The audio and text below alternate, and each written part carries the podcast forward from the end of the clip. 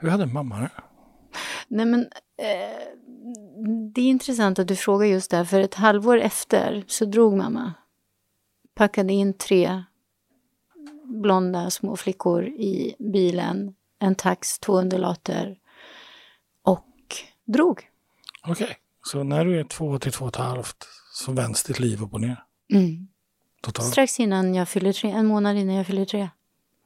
Och du tycker det är konstigt att män som har förlorat sin far när de var två.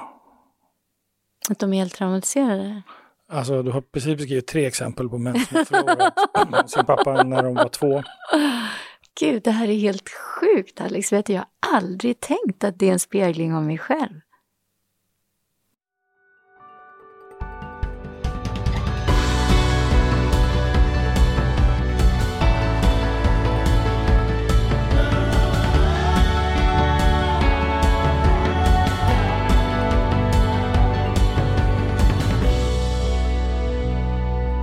Hej! Hej! Hej! Hur har din dag varit? Jag har haft en fantastisk dag. Varför då? Jag har varit på en föreläsning, eller jag har hållit en föreläsning mm. för en skolklass på Skeppsholmens folkhögskola mm. om mental hälsa. Okej, okay. så, så när... Ähm, åh, jag blir jättenyfiken. Mental hälsa, på vilket sätt? Um, om att gå från eh, depression till livsglädje om att gå från utmaningar, destruktivt liv, självskadebeteende till ett, eh, ett liv som är, eh, ja, innehåller mer livsglädje. Okej. Okay. Ja. Hur, hur kommer det sig att du pratar om det? Eh, jag har precis skrivit en bok och fick en förfrågan från deras lärare om jag ville komma och föreläsa. För okay. de har väldigt mycket diagnoser i den här klassen. Mm. Var det här ja. första föreläsningen du höll efter att du har gjort boken? Den andra det. Mm. Ja. Så, så varför skrev du boken, om jag frågar det? Boken skrev jag, ja varför skrev jag boken? Tack vare pandemin, skulle jag säga. Tack vare att jag fick tid, att det fanns en lucka i mitt eh, vanliga späckade schema. Jag varit helt sysslolös under pandemin. Mm. Och bestämde, och jag varit deprimerad också. Jag har varit deprimerad jättemånga gånger i mitt liv. Mm. Eh, i samband med pandemin, jag blev av med jobbet, hade en konflikt med min dotter och så hände det någonting mer som jag inte kan minnas. Ja, pandemin. den lilla detaljen. Den lilla. Liksom. ja. ja. Nej, men så jag kände att jag gick in i en depression igen och eh, bestämde mig då för att skriva den här boken. Mm. Medan jag gjorde det. Mm. Så jag började skriva boken faktiskt i en depression. Och sen har den ju självklart tagit olika vändningar under tiden. Eh, så att det är en eh, självhjälpsbiografi kan man säga. Mm. Så en liten del handlar om mitt liv, eh, mitt förflutna, min uppväxt, vad jag har upplevt. Och sen handlar en stor del om depression, orsaker, varför, vad är det för någonting, eh, vad kan det bero på, vad kan utlösa det och så vidare. Och sen handlar del två i boken om vad gör man? Mm. Hur mm, tar man sig ur? Mm, och hur, ja, hur undviker man att hamna där igen? Mm. Så. Hur, hur, skulle du, vad, vad är en depression enligt dig? Enligt mig, jag, jag, jag har ingen annan definition av depression än vad den eh, vetenskapliga definitionen är. Och det är? Det är att om man har fler än fem symptom eh, av nio och då är det bland annat nedstämdhet, eh, negativa tankar, brist på koncentration och fokus, sömnsvårigheter, eh, trötthet eller mm, apati, rastlöshet eller självskadebeteende, alltså självmordstankar låg i humöret. Och om de här fem av de här mm, nio tecknen, nu drog inte jag alla nio, eh, men om man har fem av dem i mer än två veckor, då är det en diagnostiserbar depression. Just det, enligt DSM-5. Ja, men ja. för mig så är det, jag, jag är inte av åsikten att jag tycker att man behöver utveckla fem symptom eh, för att det ska vara en depression. För, för mig, jag, jag tycker att man ska ta, vidta åtgärder direkt. Mm. Och inte vänta och inte bli diagnostiserad. Jag tycker människor ska känna till vad är en depression så att man lättare kan ta sig ur så den inte blir svår. Mm. Eh, så mycket av mitt jobb som jag ser det, jag träffar ungdomar idag mellan 20 och 30 år.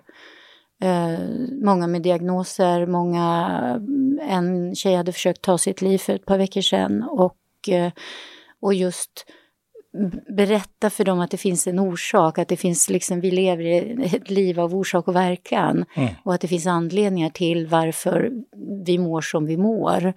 Och att få dem att öppna upp och de berättar om sina upplevelser, vad de har eh, varit med om och just den här interaktionen, många grät och var verkligen liksom våga dela med mig och mm. att få det förtroendet.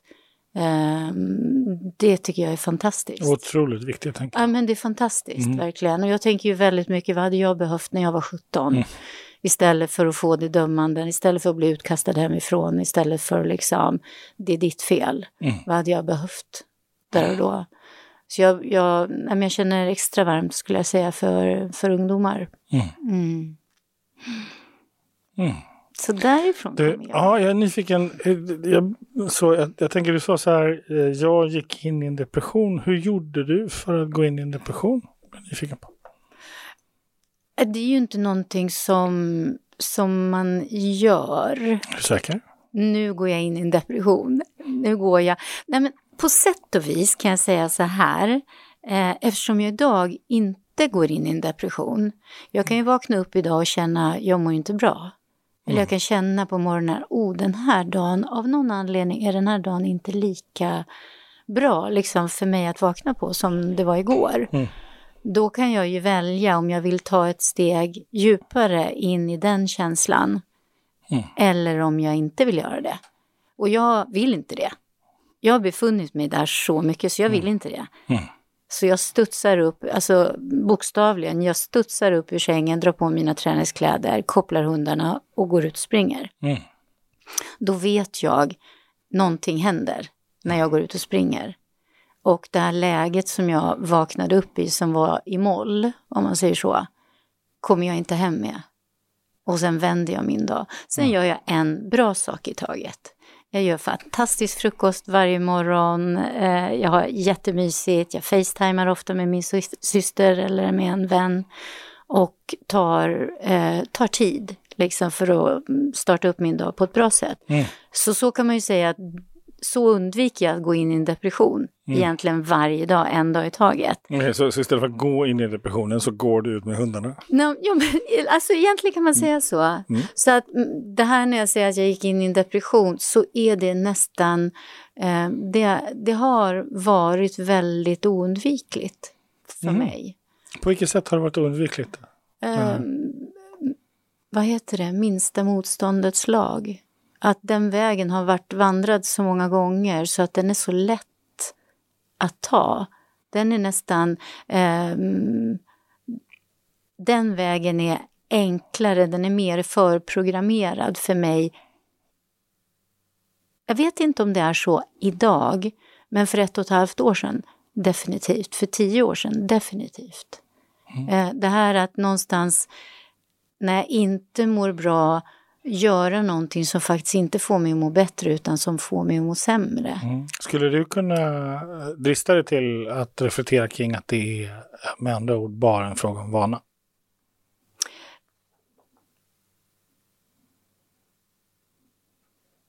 Det beror på hur man definierar vana, tänker jag.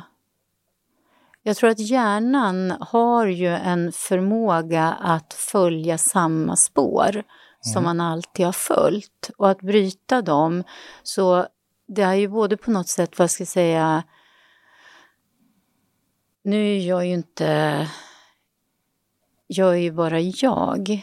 Mm. Men jag har läst mycket och jag tänker att hjärnan tar de banor som, som den tar. Vi har ju också, jag har ju en anledning, mitt förflutna, varför min hjärna är eh, skruvad på ett sätt som den är skruvad. Liksom.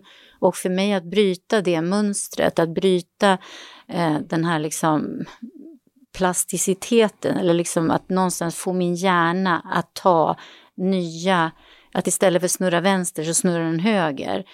Det bidrar jag ju till genom mina handlingar upplever jag. Mm. Så att jag upplever att jag genom min kropp, min fysiska kropp, min förmåga att flytta mig från A till B, att lyfta koppen hit, att någonstans eh, ringa ett samtal till husläkaren, säga jag behöver börja äta medicin eller eh, någonstans Miriam, jag behöver en kram. Så mm. känner jag ju att jag tack vare den kan få min hjärna att någonstans förändras. Mm. Så jag är en mycket mera positiv person. Alltså jag har ett mycket, jag har en mycket större dragning till livets goda idag än vad jag hade för kanske tio år sedan. Mm. Mm, grattis! Tack! Jag tänker, jag, jag, det kan låta förmätet att jag säger liksom, det är en vana. Jag känner mig lite som jag sitter i heta stolen, som att jag är på någonstans så här. Ibland kan jag få en känsla att, att jag blir utmanad.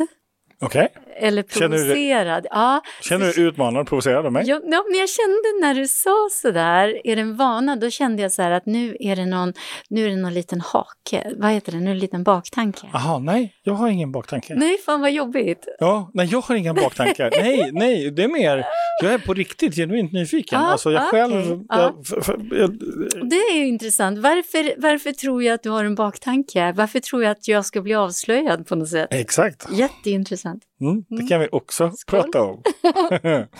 Eh, jag tänker så här. Um, um, jag, tänk om det är så enkelt menar jag.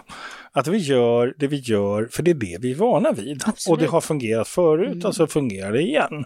Och det, och det här gäller ju oavsett om det är destruktiva eller konstruktiva relationer eller, eller skeden eller om, man är, eh, om det liksom är liksom bra för mig eller om det är dåligt för mig. Det är, det är på något sätt ganska intressant, alltså hur kommer det sig att till exempel människor som levt i våldsamma relationer skaffar sig en ny partner som igen är våldsam? Mm. Och det, fast hjärnan säger det här är inget bra så gör man ändå. Och jag, du beskrev... Säger hjärnan att det här inte är bra? Det är ja. det som är frågan. Ja, är frågan. Säger hjärnan det? Är frågan. det? Eller om det är en vana. Eller om det ja, för du sa också, för det har fungerat förut, men det har ju oftast inte fungerat förut och ändå gör man det igen. Det är det också som är intressant, att man går in i en relation som är destruktiv. Mm. Och, den... mm. och jag, och jag tänker så här, att om jag har idén om mig själv, att jag inte är värd att vara bra, mm då blir ju den dåliga relationen en bekräftelse på att mm. jag är inte bra. Det är det jag menar, med det, det, det är så liksom hjärnan någonstans och kroppen och systemet får ihop det. Eh, och jag tyckte du beskrev det så bra med att huvudet, tankarna, hjärnan kan fungera på ett sätt.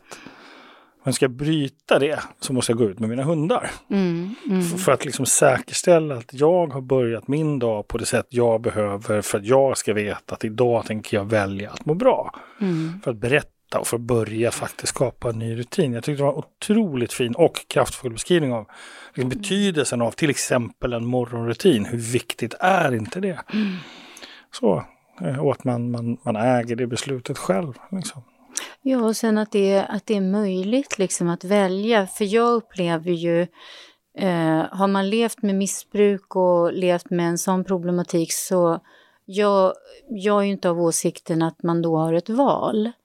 Mm. Eh, men idag har jag ett val. Och så jag är, är så tacksam, nej men jag är så tacksam att jag kan vakna på morgonen och veta att jag har ett val. Mm. Förut hade jag inget val, utan det var mer som en snöboll som rullade liksom. Och så, jag så hade var... ingen, hade liksom ingen kontroll på, på om livet skulle bli bra eller dåligt. Det blev mm. så. Och nu känner jag att jag kan verkligen styra mitt liv till att vara bra idag. Och är det bra idag så är chansen extremt stor att det är bra imorgon. Mm. Och det känner jag, det är en sån frihet. Mm. Att ha ett val. Ja. På vilket sätt menar du att du inte hade det valet förut? Ja, och där, där, tror jag ju att den här eh, invanda, vad ska jag säga, negativa självbilden, eh, den som du sa, mm, den här klassiska, jag är inte värd kärlek, därför mm. väljer jag en partner som slår mig, mm. till exempel. Det är ju också lite, mm, jag levde väldigt många år med att jag lyckar inte för mig. Och blir jag lycklig så är det en tidsfråga innan det går åt helvete, innan det tas ifrån mig. Mm. Var kom den ifrån? Nej, men den, den kom ju ifrån hemska upplevelser, hemska förluster mm. i mitt liv. Mm. Som på något sätt bekräftade att när jag är riktigt lycklig, när jag har kärlek, så kommer det tas ifrån mig. Vilket gjorde att jag omedvetet undvek att vara lycklig. Och där tror jag att jag omedvetet valde män som jag inte antingen kunde bli lycklig med eller älskade till hundra procent. Mm. För de kom då aldrig, vad ska jag säga, jag tog inte så stor risk mm. då. Så jag tror att den här hjärnan som de är, eh, om jag ska ta en parallell då, nu till exempel, att för, förr i mitt liv så om jag mötte en man som man känner intuitionsmässigt eller viben, det här är inte så jävla bra. That's my guy, mm. liksom. Mm. Medan nu så kan jag känna, jag var på en dejt för ett tag sedan och efter 30 minuter så berättade han att hans pappa blev mördad när han var två. Mm. Och jag kan ju direkt se, okej, okay, det är därför han är så hård, det är därför han är så byggd i kroppen och mm liksom är otillgänglig på det här sättet så kan jag bara känna direkt, okej, okay, det där var min cue, nu går jag mm. istället. Och för mig så, att, att bara veta det att eh, det som tidigare var omedvetet en attraktion, mm. det här är min person, är nu idag en observation där jag känner okej, okay, I feel you, men du är inte min person. Nej, precis. Mm. Hur kom vi in på det? Mm, vi hamnar här. Mm. Och jag, jag, tänker så här, um, jag ställer frågan om eh, huruvida du hade eller inte hade ett val förr. Att jag inte hade? Om du, huruvida du hade ett val eller inte hade ett val förr. Ja, och det var det. Jag var inte ens medveten om att det här var en underliggande liksom, eh, grej jag gjorde. Mm. Mm. Förrän jag började i terapi och liksom började analysera och så. Men där kan jag ju fortfarande säga, och det här, det här är ju en utmaning. Jag tänker på, alltså det här är fortfarande en utmaning för mig. Mm. Att jag fortfarande attraherar och attraheras av män med trasiga, vad ska jag säga, stora barndomstrauman. Så. Mm. Och det är nästan skrattretande. Alltså på riktigt. Mm. Eh, min exman, hans pappa omkom när han var två och ett halvt år i en fruktansvärd olycka. Eh, den här killen jag mötte för några veckor sedan, hans pappa blev mördad när han var två. Träffade en annan kille, hans, eh, han blev bortadopterad när han var fem och samtidigt dog hans tvillingsyster. Vad säger det om dig? Det är så intressant alltså. Mm. Så vad säger det om dig? Tänk.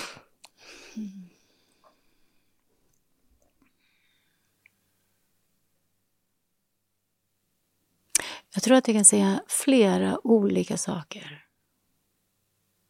Det första som kommer till mig det är att jag är en person med ett extremt stort hjärta. Att jag är så här, kom, mm. kom, bara. Och bara... Det, det är väl det att jag har otroligt lätt att se den här lilla två och ett halvt-åringen liksom. Och att känna att jag vill skopa upp honom liksom och någonstans. Um, så att jag tror att det är ett mm, mm.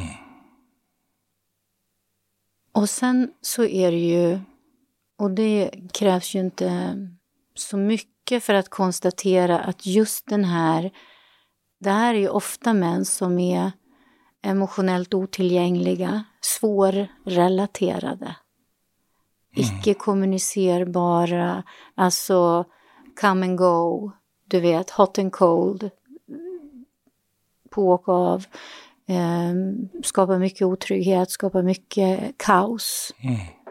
Eh, många av dem missbrukare. Så. Um, och jag kan ju se att det, det är klart att det är min far någonstans i liksom den här speglingen. Min... Eh, och jag kan känna att fast jag då idag kan säga nej, mm. jag behöver inte gå med dem längre.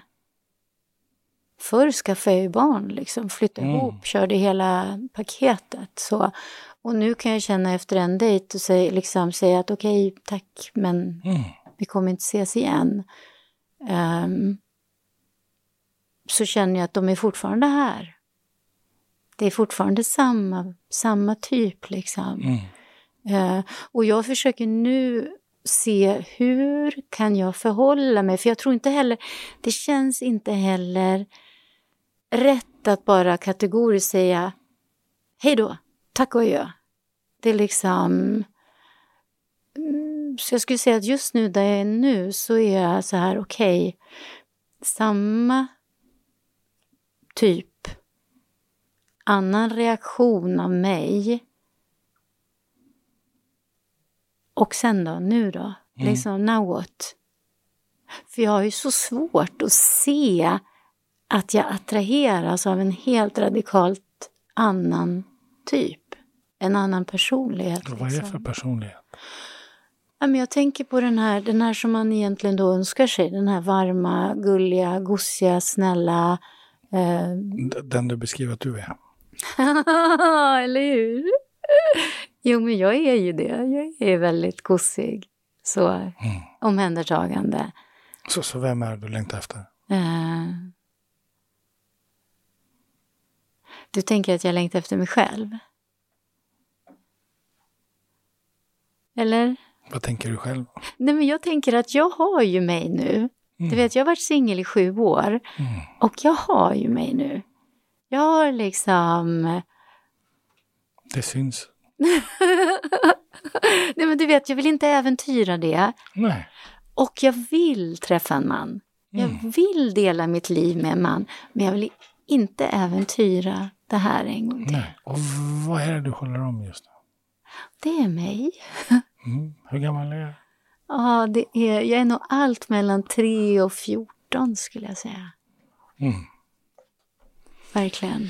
Var, var du någonstans när du var två, två och ett halvt?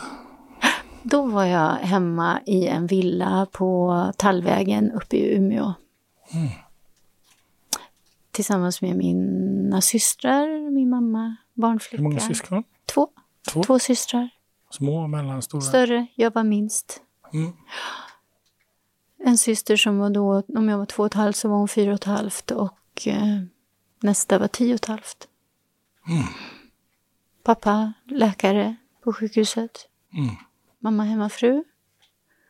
Och barnflicka. Mm. Hur hade mamma det? Nej men, eh, det är intressant att du frågar just det, för ett halvår efter så drog mamma. Packade in tre blonda små flickor i bilen, en tax, två undulater och drog. Okej, okay. så när du är två till två och ett halvt så vänds ditt liv upp och ner? Mm. Totalt. Strax innan jag fyller tre, en månad innan jag fyller tre. Och du tycker det är konstigt att män som har förlorat sin far när de var två. Att de är helt traumatiserade? Alltså, du har precis beskrivit tre exempel på män som har förlorat sin pappa när de var två. Gud, det här är helt sjukt Alex. Vet du, jag har aldrig tänkt att det är en spegling av mig själv. Alltså det här är, det här är jag tycker att jag är så liksom det här är ju nästan som, det här känns som grundkursen det här känns som steg ett, liksom. Nej men, jag, nej men alltså det här är ju helt galet. Tänk att jag inte har tänkt på den förut. Så mamma kommer och tar tre blonda tjejer ja. i en bil. Vad, mm. vad sitter den här lilla tjejen med för känsla i bilen? Nej men alltså, jag, jag ju, det, det blir intressant när du läser min bok. Jag har ju skrivit om det här. Det här är mm. mitt originaltrauma. Mm. Det här är verkligen mitt originaltrauma. Mm. Varför? Jag tror att vi ska på äventyr, men det var fan inget äventyr. Nej. Alltså, jag vaknade upp i helvetet. verkligen. Ingen pappa, dagis dag ett, övergiven. Liksom, livet tog ju slut mm. för mig där och då. En gång till. Nej, men livet som jag kände det fram till jag var tre tog slut där. Så är det verkligen. Och det har jag ju försökt hitta tillbaka till. Mm, säg det en gång till. Bara säg det jag en gång till. Livet tog slut. Livet som jag kände det, kände till det, det tog slut för mig när jag var tre. Är det sant? En del av livet. Det, vet du, det goda livet. Mm. Det liv som var för mig. Om man bortser från hur mamma och pappa hade det och mina syskon och allting så, men för mig. Det liv som jag känner till som 100% gott. Mm. Det tog slut där. Mm. Vad händer hos dig just nu? Nej, men jag blir ledsen känner jag. Mm. Mm.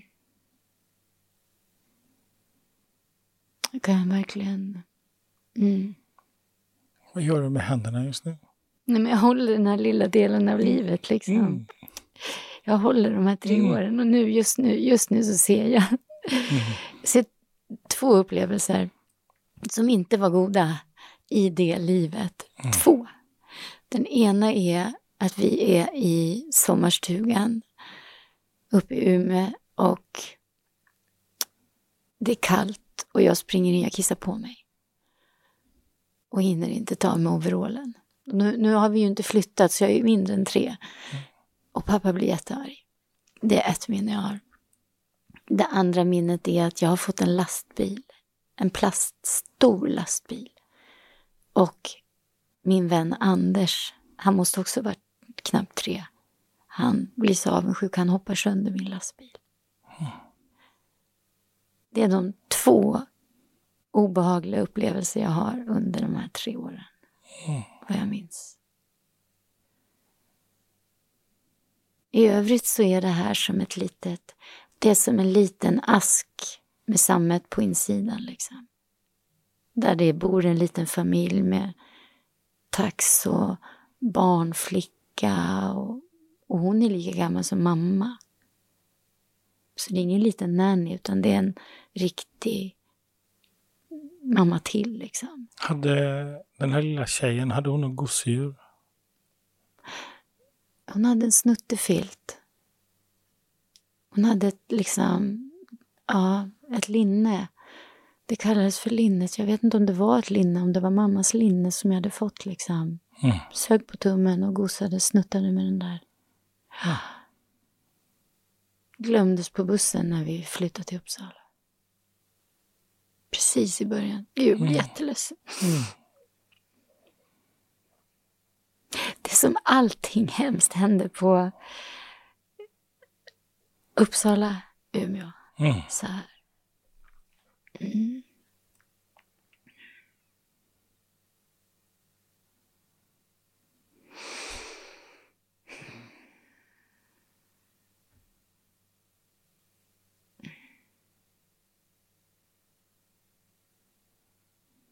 Vad behöver du just nu? Ja, men egentligen skulle jag behöva gråta jättemycket. men det vill jag inte göra nu. Det får du göra. Jo, jag vet, men jag vill Det är bara att köra. Ah. Så om, om det är så att du har ett val här nu. Mm. Vilket val skulle vara viktigt för dig just nu? Att ta? Hur menar du? Vilket beslut skulle vara viktigt för dig att ta just nu? Oavsett vad, eller vadå? Mm. Det är att lägga näsan på mikrofonen. Mm. Nej, men jag tror på något sätt är det så att när jag blir så här, då blir jag som en liten unge. Att jag mm. känner att jag måste vara liksom, en del av mig är som en liten unge. Ja. Alltså förstår du? Jag kan ja. så här. Jag orkar inte. Ja. Ja. Orkar inte. Jag orkar, jag orkar inte. Som, som en liten... Ja, som en liten Lägga huvudet på bordet. Och... Ja. ja! Och så kan jag känna så här, gud, vi kunde ha bilar här vi kunde köra Ja, med eller hur? istället. Eller hur? Vad är det här för Ja. jävla seriöst program? Vad är det här för någonting? Idiotiskt. Eller hur? Alltså helt Vuxentrams. Ja men så jävla trams. Ja! Alltså skit idiotiskt. Mm. Eller hur? Mm. Och vad, vad är det här för beslut du beskriver? Nej, men jag kan bara känna Alex, hej, kom igen. Ja! Vad är det här? Ja! Varför håller vi på med det här? Ja! Vad är poängen? Vart ska vi? Vad Ja. är grejen? Ja! Nej, jag fattar inte. Nej. Aha, okej, du menar så? Alltså, men på riktigt, allt det här. Mm. Så jävla seriöst. Mm. Alltihopa hela tiden, så jävla Ja. seriöst. Jag är Ja. så trött på det. Ja, så vad är det som händer nu? Nej, men jag är så trött på att det är så seriöst. Det är liksom så här, hej. Mm. Men jag gillar honom. Jag vill inte att han ska stå som en vågdelare. Mm. Åh, men gud, jag känner verkligen så här, åh, vilket jävla skitvuxenliv. Jävla nonsens. Mm. Alltså på riktigt, det är bara så här, vem fan bryr sig? Om... om någonting, att vi sitter här och poddar eller om jag har föreläst här. Vem fan är deprimerad? Varför ska någon vara deprimerad? Mm. Kan vi inte bara, kan vi göra chokladbollar Mm. istället, typ? Vem är det som behöver få göra chokladbollar istället? Nej men jag behöver Mm. göra det. Exakt! Ja, För vad fick du göra sen? Nej men jag fick ju fan, alltså gud. Det är liksom, jag vet inte, men det är som, Så, så vem blev du på bussen till Uppsala? nej men alltså vi åkte bil. Ja, förlåt, bil. Nej, men, nej jag, jag, jag blev deprimerad. Ja, Alltså på riktigt. Du vet, det är som att jag vaknade upp i en tom jävla dagiskorridor, mörk som fan, mm. och satt och grät. Mm. Och visste inte, vad fan är jag?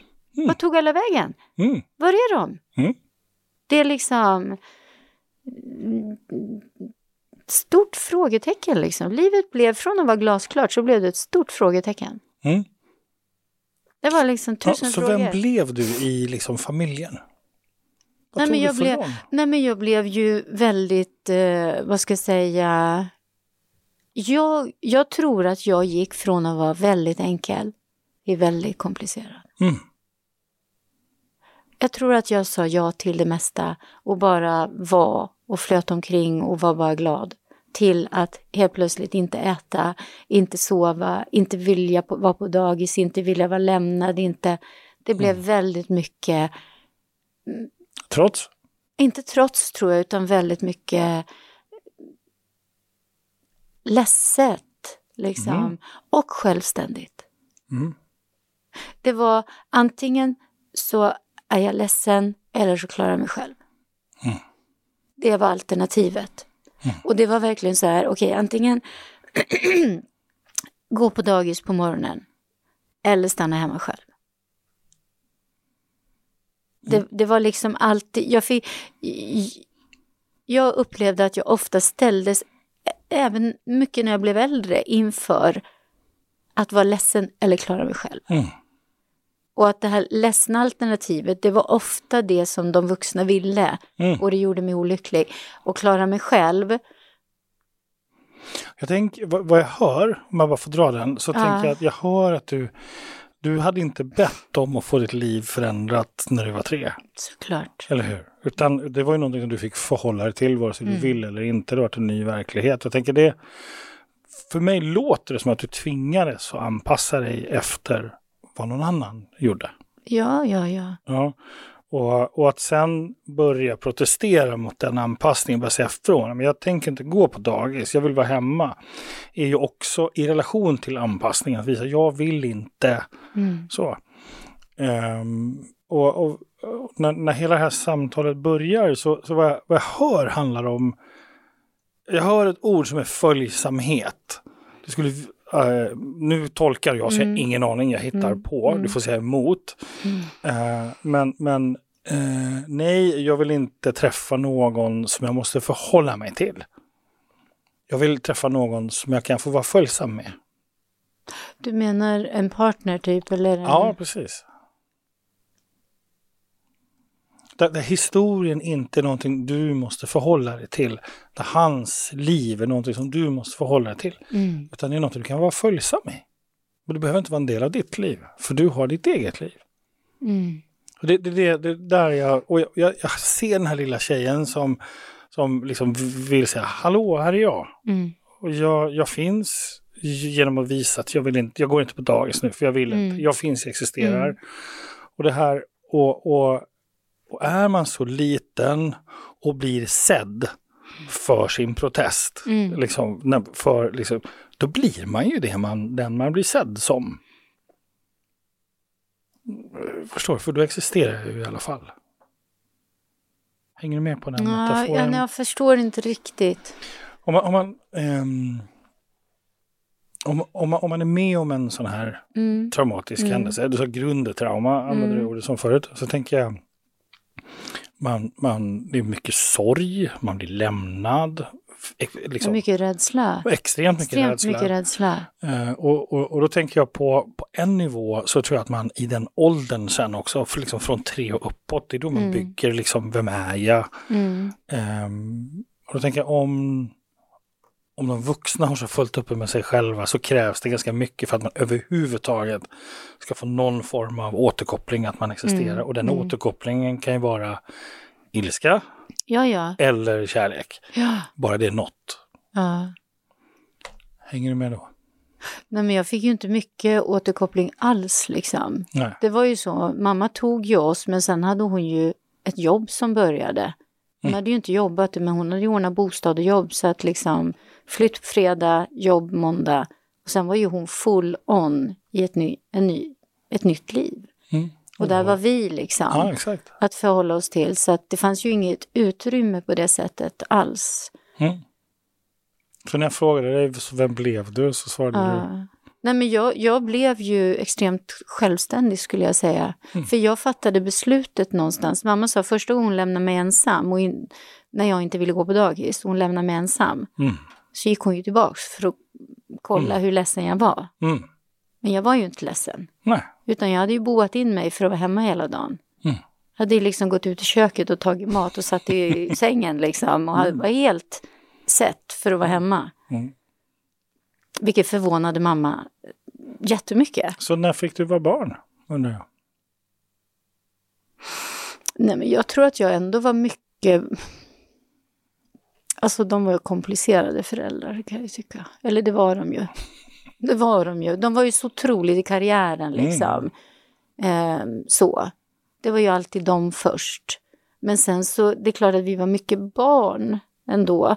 Jag var väldigt mycket barn med en vän till mig. Vi lekte mycket. Mm. Eh, mycket gosedjur, mycket lekar liksom. Och jag bodde mycket hos dem också. Mm. Jag hade som en extra familj kan man säga. För mamma jobbade så mycket. Mm. Så det var ju mycket min räddning. Så... Jag tänker just på det här att... För jag tänker på de här männen jag träffar. De är ju inte alls att de... De tycker väldigt mycket om mig. Mm. De vill väldigt gärna vara med mig, men de ger mig väldigt lite. Mm, exakt. Mm. Vad säger det dig?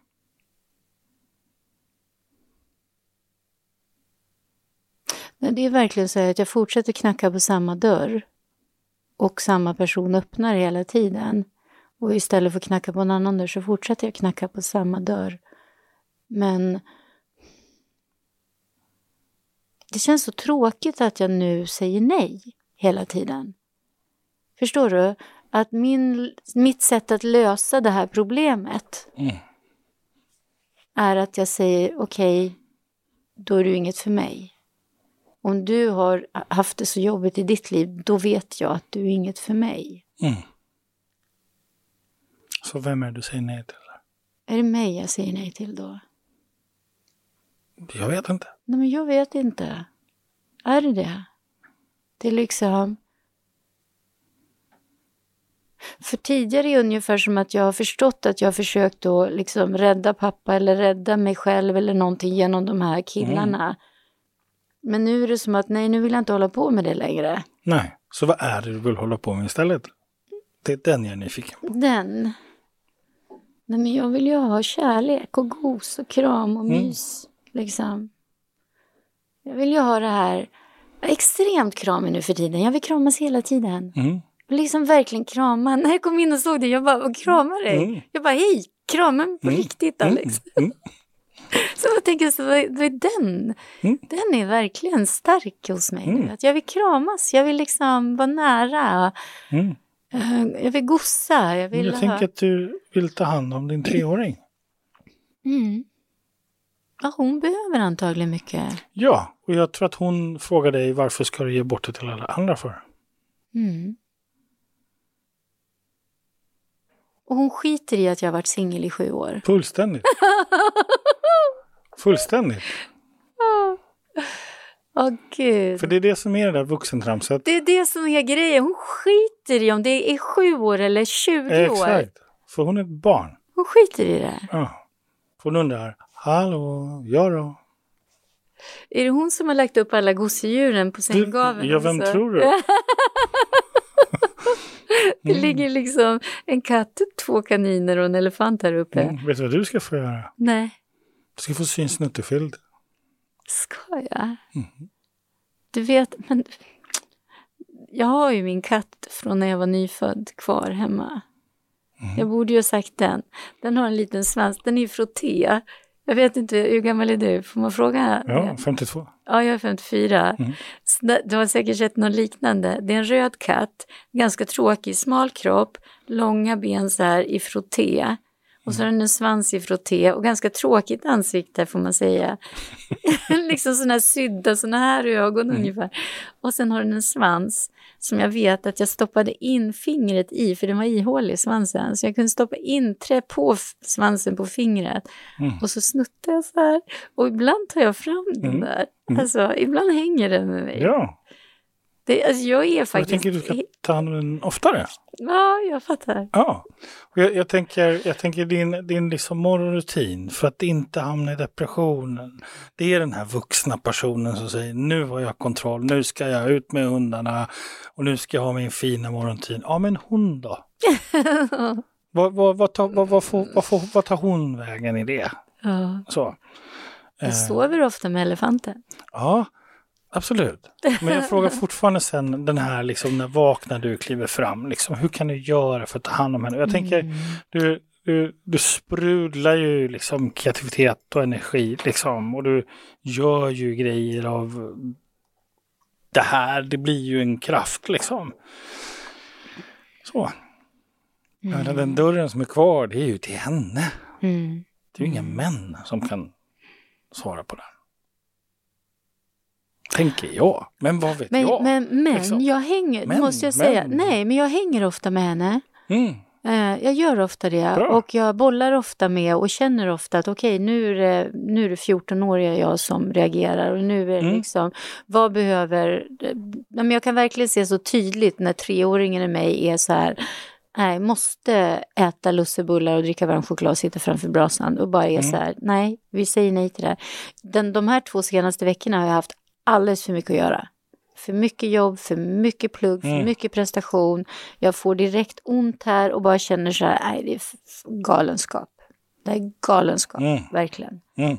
Jag måste tillbaka till att fluffa, skriva bok, lite modelljobb, lite sånt bara. Och inte det här måste-schemat, för det funkar inte för mig längre.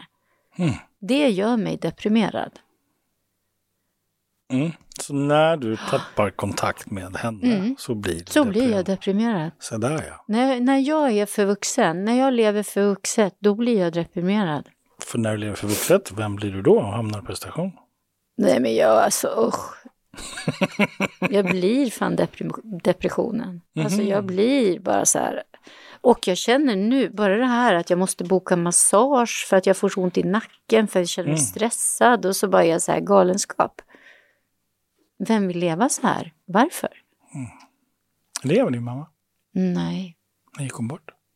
Eh, 2014. Mm. Ja. Inga föräldrar lever. Mm. Förstår du varför jag frågar?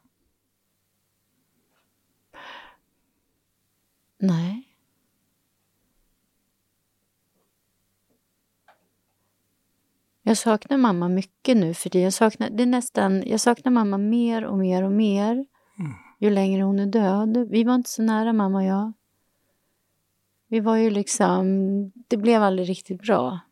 Så. Mm. mm. Jag tror mamma levde med ganska mycket skuld liksom. Hon berättade aldrig varför hon drog. Och den kan, den kan jag verkligen undra. Hur var livet? Vad föddes jag in i? Det är mm. klart de inte skildes över natt. Det är klart jag föddes in i detta. Någonstans. Så hur påverkar det mig? Och vem var hon egentligen liksom? Mm. Så. Mm. Men hon är död. Mm. Då får vi spara till nästa samtal. Mm. Hur var det här? Nej, men jag tycker det var väldigt intressant och jag kan nästan känna mig dum. Ointelligent liksom. För att? Som inte har förstått att de här männen och att alla i princip har svåra barndomstrauman, att det speglar något till mig. Liksom. Mm. Jag, har hela tiden, jag har hela tiden dragit kopplingen till min frånvarande pappa. Mm. Alltid. Mm. Ja, det är, ju, det är ju det du har gjort, ja. Ja, det är det jag har gjort. Jag förstår, vet inte riktigt vad jag ska ta med mig eh, liksom, i den här insikten att det är jag som speglar mig i dem. Och att det inte är min frånvarande pappa som de symboliserar. Liksom. Mm. Det kommer. Okej. Okay. Mm. Så vad tar du med dig av samtalet? Nej, men den kommer jag ta med mig. Den kommer jag verkligen ta med mig och försöka se om jag kan... Det kommer säkert landa någon insikt. Mm. Det brukar det göra. Där jag någonstans kommer... Ja, men poletterna brukar trilla ner. Den här är viktig känner jag. Mm. Den här lilla grejen, den är viktig. Mm, jag har flera missförstånd så att säga som jag har insett att, att jag har sett det här från ett felaktigt håll eller en annan, när jag någonstans sett okej, okay, det där var ett missförstånd. Så. Mm. Så kan jag se att okej, okay, vad betyder det om, om de här männen inte är min frånvarande pappa och längtan efter pappa, utan det är jag, liksom. Mm. Och längtan efter... Är det längtan efter mig? Jag vet inte. Men den där ska jag ta med mig. Mm. Mm. Det är som en liten guldklimp. Mm. Mm. Ja, vad fint. Mm. Du, när du pratade om det här så la du handen på hjärtat. Mm. Mm. Mm. Så, så det, jag ser på dig att det här samtalet blir viktigt. Mm. Det är mycket gossigt här. Mm, gossigt. tack ska du ha. Ja, tack snälla, tack. tack.